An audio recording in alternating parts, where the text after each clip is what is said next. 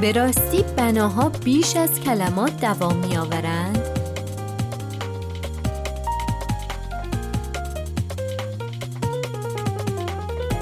روی موج نمانا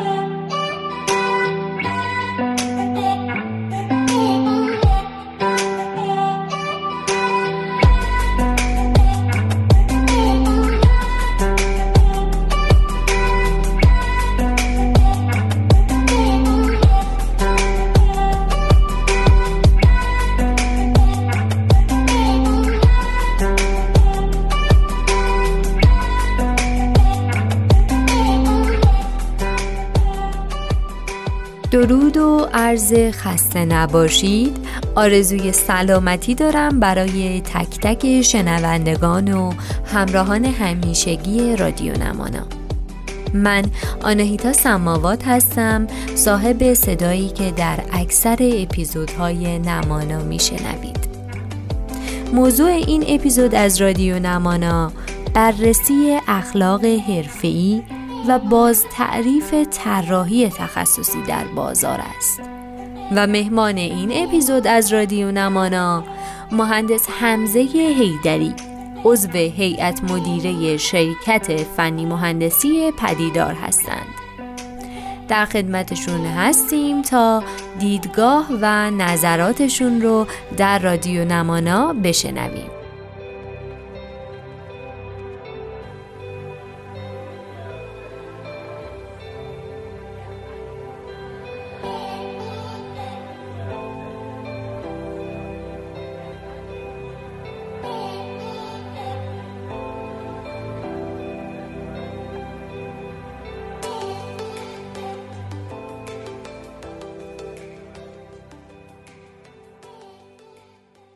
به نام خدا، با عرض سلام و درود خدمت شنوندگان محترم و عرض سلام و تشکر خدمت تیم خوب نمانا.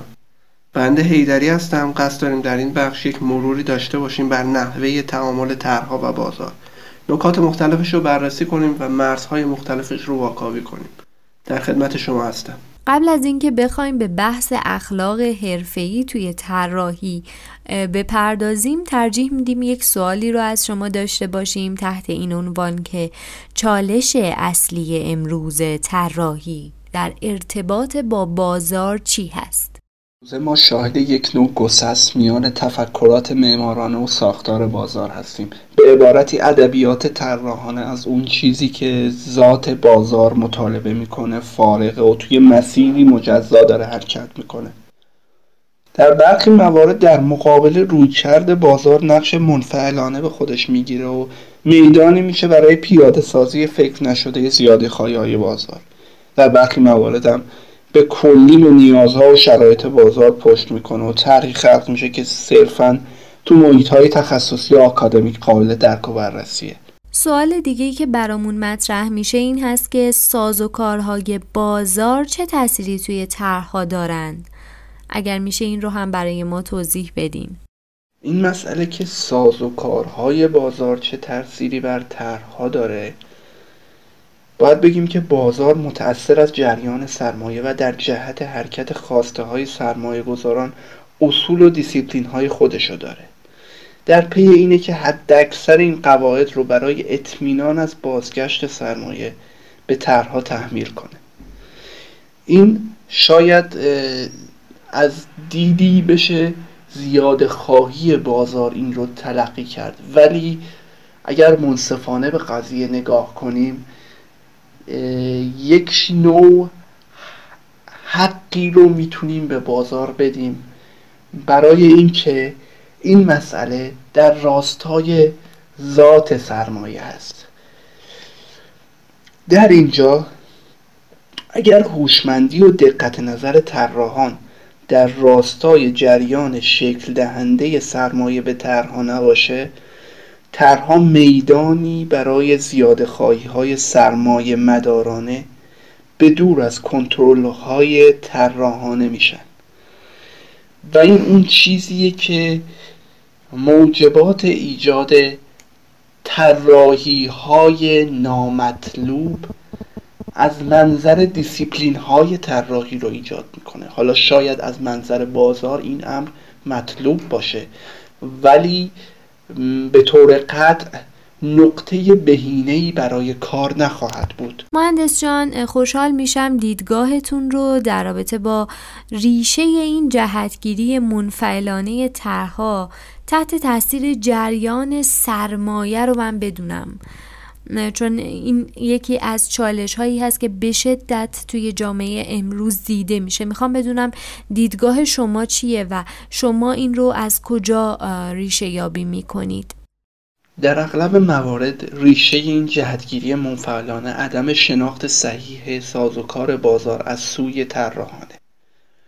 طراحان ابتدا به ساکن دست به طراحی طرحهایی میزنن که فاصله بسیار زیادی با ادبیات و نیازهای بازار داره و گویی در دنیای متفاوتی در حال تکلم هستند. همین شکاف ایجاد شده باعث میشه که بازار به این طرحها پشت کنه و از اینجا طراحی رو وارد مرحله دیگری میکنه. تو این مرحله آقای بازار با روتین ها و ایدئال های خودش بازیگردانی میکنه و خواسته های خودش رو بر پیکر بیجان طرحها تحمیل میکنه. چه بسا طرح همون طرح قبلیه ولی با اون ادپتیشنی که برش بازار مترتب کرده به موجود دیگری تبدیل شده و دیگه اون طرح یک پارچه با کیفیت و واجد کیفیت های طراحانه نخواهد بود و یا از اساس طرحی میشه که صرفاً با نگاه سرمایه محور پیریزی شده. این داستانی آشنا برای اکثر کسانی که وارد این حرفه شدن. مهندس جان، سوال بعدی که دارم ازتون این هست که ارائه کیفیت‌های طراحانه که حالا بیاد هم در راستای ذات بازار باشه که خب متشکل از عرضه و تقاضا هست، باید با چه سازوکارهایی همراه بشه؟ اصلا با چه سازوکارهایی ممکن هست؟ اصلا طرح خوب از نظر شما چیه؟ خوب بودنه، این معیارهای خوب بودنه از دیدگاه شما چیه؟ برای ارائه کیفیت‌های طراحانه نخست باید مسئله بهره‌وری رو پاسخ بدیم. به عنوان مثال شما یک فضای اداری رو طراحی کردین و کیفیت‌های تو اون فضا ایجاد کردین. حالا شما برای توجیه این کیفیت‌ها و اقناع بازار این مسئله رو در قالب بهره‌وری مالی توضیح میدید. به چه صورت؟ بیان میکنید که یک فضای با کیفیت بهره‌وری کارمندان شما رو بالا میبره و بازگشت سرمایه‌تون رو به همراه داره. به دیگر سخن ما با ادبیات و با زبان بازار تکلم میکنیم. به عنوان مثال بهره‌گیری از روانشناسی محیط که تا به امروز خیلی کم توجهی بهش شده، میتونه به نحوی بر مشتریان یک فروشگاه اثر بذاره که تمایل بیشتری برای خرید از خودشون نشون بدن. حالا این مسئله روانشناسی محیط میتونه ادغام بشه به سایر کیفیت‌های طراحانه و در جهت همون ادبیات بازار باشه. پس چی شد؟ ببین، به جای اینکه یک طرح بازاری رو که صرفاً مبتنی بر ادبیات بازار و زیاده‌خواهی‌های بازار هست رو ارائه بدیم، یک طرح با کیفیت رو منطبق با ادبیات بازار ارائه کردیم.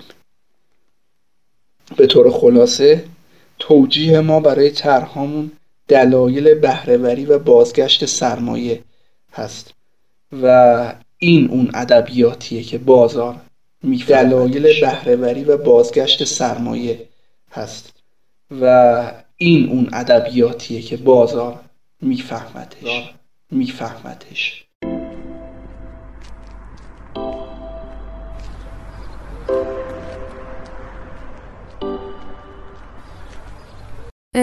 میخوام بدونم از نظر شما مرز این دیسیپلین های طراحی با خواسته های بازار در چیه و یک معمار، یک طراح اصلا چطور میتونه این رسالت خودش رو که خب قبل از اینکه حالا طراحی باشه آگاه کردن اون کارفرماه، آگاه کردن اون خواسته بازار هست، چه شکلی بیاد پیش ببره که این مرزه بیاد به مرز طراحی اصولی و عملکردی نزدیک بشه؟ طرح خوب طرحیه که زبان طراحی خودشو با تمامی کیفیت‌هایی که بر اون مترتب هست به زبان بازار بازگو میکنه، نه اینکه خواسته های بازار رو بدون عبور از فیلترهای طراحانه پیاده سازی کنه. طرح خوب بازار رو میشناسه و میدونه که بازار برای کدوم بخش از کیفیت‌های ارائه شده توسط او ارزش بیشتری قائله. میدونه که کدوم بخش از اون کیفیت‌ها برای بازار ملموس‌تره و میتونه این کیفیت‌ها رو به زبان بازار ترجمه کنه.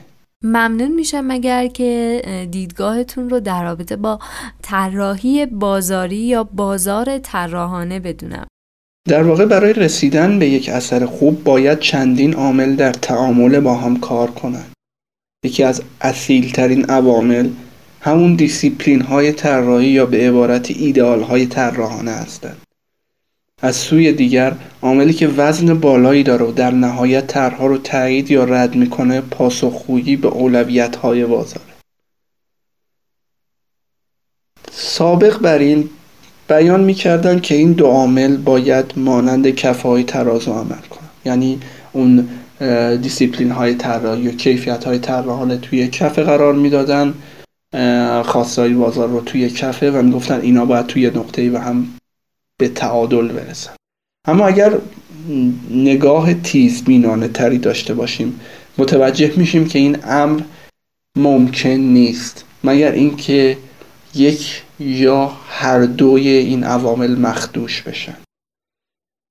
از نظر ما مطلوب عامل دوم که خواسته های بازاره در قالب همون عامل اول که دیسیپلین های طراحی هست پاسخ داده بشه. در واقع این دو عامل با وحدت رویه به یک عامل تبدیل میشن و دو چیز مجزا نیستند. در واقع حرکت به سمت الگوهایی که در دل خودشون نیازهای بازار رو پاسخ دادن و از جهتی شاکله کیفیت‌ها رو هم حفظ کردن. آقای مهندس، یک سوال. طراحی بازاری یا بازار طراحانه، اون چیزی که ما سالها شاهدش بودیم و هنوز هم پیکره معماری و طراحی ما رو داره خراش میده، همون چیزی هست که بهش طراحی بازاری میگیم. یک طراحی کاملا منفعلانه، یک طراحی که دنبال روی شرایط بازار هست و اساساً بیس خودش رو بر خواسته های زیاده خواهانه بازار گذاشته.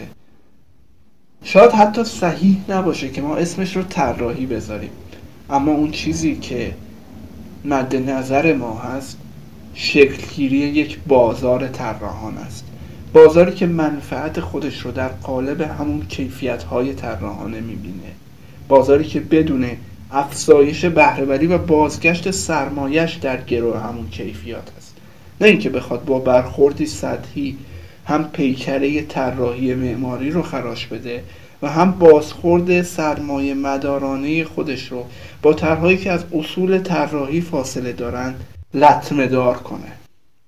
اون چیزی که لازمه این موضوع هست آشنایی با ادبیات و زبان بازاره. در نهایت صدای طراح هم یک صدایی در بازار خواهد بود، یک صدایی در میان تمامی صداهای دیگه. طراح باید بکوشه با تاثیرگذاری بیشتر بتونه طرحی رو خلق کنه که بازار رو جذب کنه، کیفیت‌ها رو پاسخ بده و در قالب پاسخگویی به اون کیفیت‌ها نیازهای بازار رو جواب بده.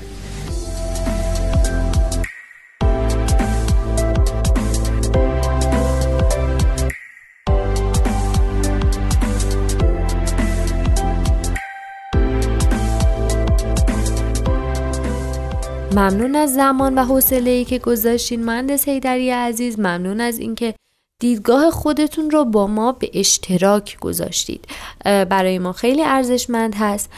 به بخش پایانی اپیزود نزدیک شدیم و من قصد دارم که این اپیزود رو با این مسئله به انتها برسونم که ببینین ما الان تو جامعه الان با بخشی از بازاریانی مواجه هستیم که به مسئله طراحی و حقوق یک طراح ناآگاه هستند و برخی برخوردهای غیر حرفه‌ای رو جاری می‌کنن و اونها تحت تاثیر حجمه مطالب غیر حرفه‌ای هستن که خب داره توی فضای مجازی به طرق مختلف پخش میشه، حتی ترند میشه. اما عقیده من اینه که ما آقا قبل از اینکه یک طراح باشیم داریم با یک کارفرما یک دیالوگی رو به وجود میاریم. دیالوگ ما میره تو قالب مشاوره دادن به اون کارفرما دیگه. این اصلا قبل از اینه که ما بگیم، قبل از اینه که ما اصلا یک طرحی و طراحی کنیم، یه چیزی رو انجام بدیم. پس ما نمیتونیم از اهمیت این مسئله غافل بشیم که ما در تغییر نگرش بازار بی تاثیر هستیم. ما طراحان به نظر من نوعی بسیار مؤثر هستیم در این فرهنگ سازی، در این آگاهی دادن به مخاطب، به کارفرما، که حالا چه نگاه اگه آگاهانه داشته باشه که چه فبحل مراد، اگر نداشته باشه هم ما خیلی مؤثر هستیم. من میخوام دیدگاه شما رو هم بدونم که مهندس حیدری نوعی اگه بخواد شاکله کیفیت ها رو جوری حفظ کنه که کارفرما هم بهشون توجیه شه و یک نگرش بهشون پیدا کنه چطور پیش میبره؟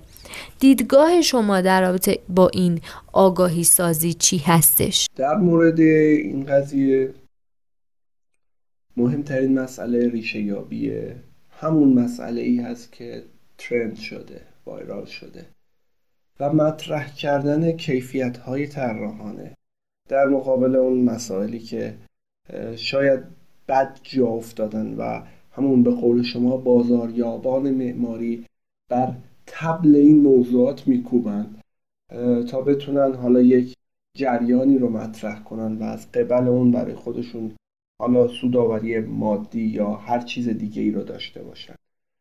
ما اگر بخوایم کیفیت‌های طراحانه رو توی بازار جایگزین همون موضوعات نامطلوبی بشیم که ترند شده توی بازار، باید بعد اقتصادی کیفیت‌های طراحانه رو برای کارفرماها و به طور عموم برای مصرف کننده اونها که مخاطب اونها و همون کاربران اونها هست بشکافیم و این مسئله رو برای اونها جا بندازیم که آقا این کیفیت‌های طراحانه این بازخورد اقتصادی رو دارن، این بازگشت سرمایه رو دارن و به این شکل و با این ادبیات و با این زبان با بازار تکلم کنیم و فقط و فقط از همین راهی که بازار حرف ما رو خواهد فهمید و به مرور و تکرار میکنم به مرور، این یک فرایند تدریجیه، این کیفیت‌های طراحانه رو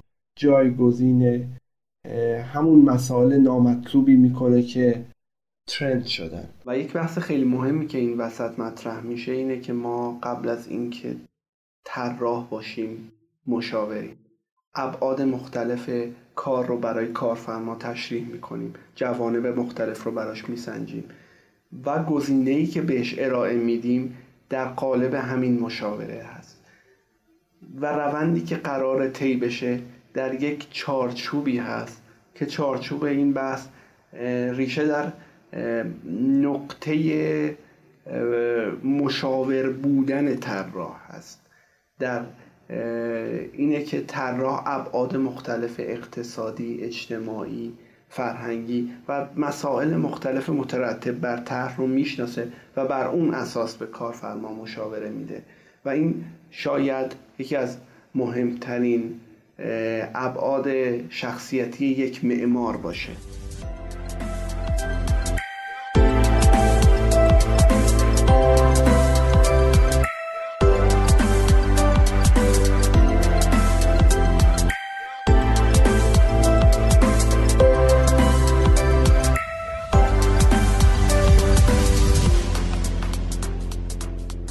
متشکرم از شما مهندس حیدری عزیز از اینکه دیدگاهتون رو با ما به اشتراک گذاشتید. قطعاً هر کدوم از شنوندگان رادیو نمانا منبع الهام بخشی هستند برای ما و اپیزودهای ما. ممنون میشیم که مخاطبان ما هم نظر و دیدگاهشون رو با ما توی کامنت ها از طریق ایمیل و از هر طریقی که دوست دارن به اشتراک بگذارن. ما همیشه هستیم تا ارتباطمون رو با مخاطبانمون حفظ کنیم. هرگز خودمون رو حجت نمیپنداریم و رادیو نمانا اساسش بر تعامل و اشتراک گذاری دیدگاه ها شکل گرفته. متشکرم از تمام کسایی که صبوری کردن، این فایل صوتی رو گوش دادن. حتما نظراتتون رو با ما به اشتراک بگذارید. روزتون بخیر و دلتون خوش.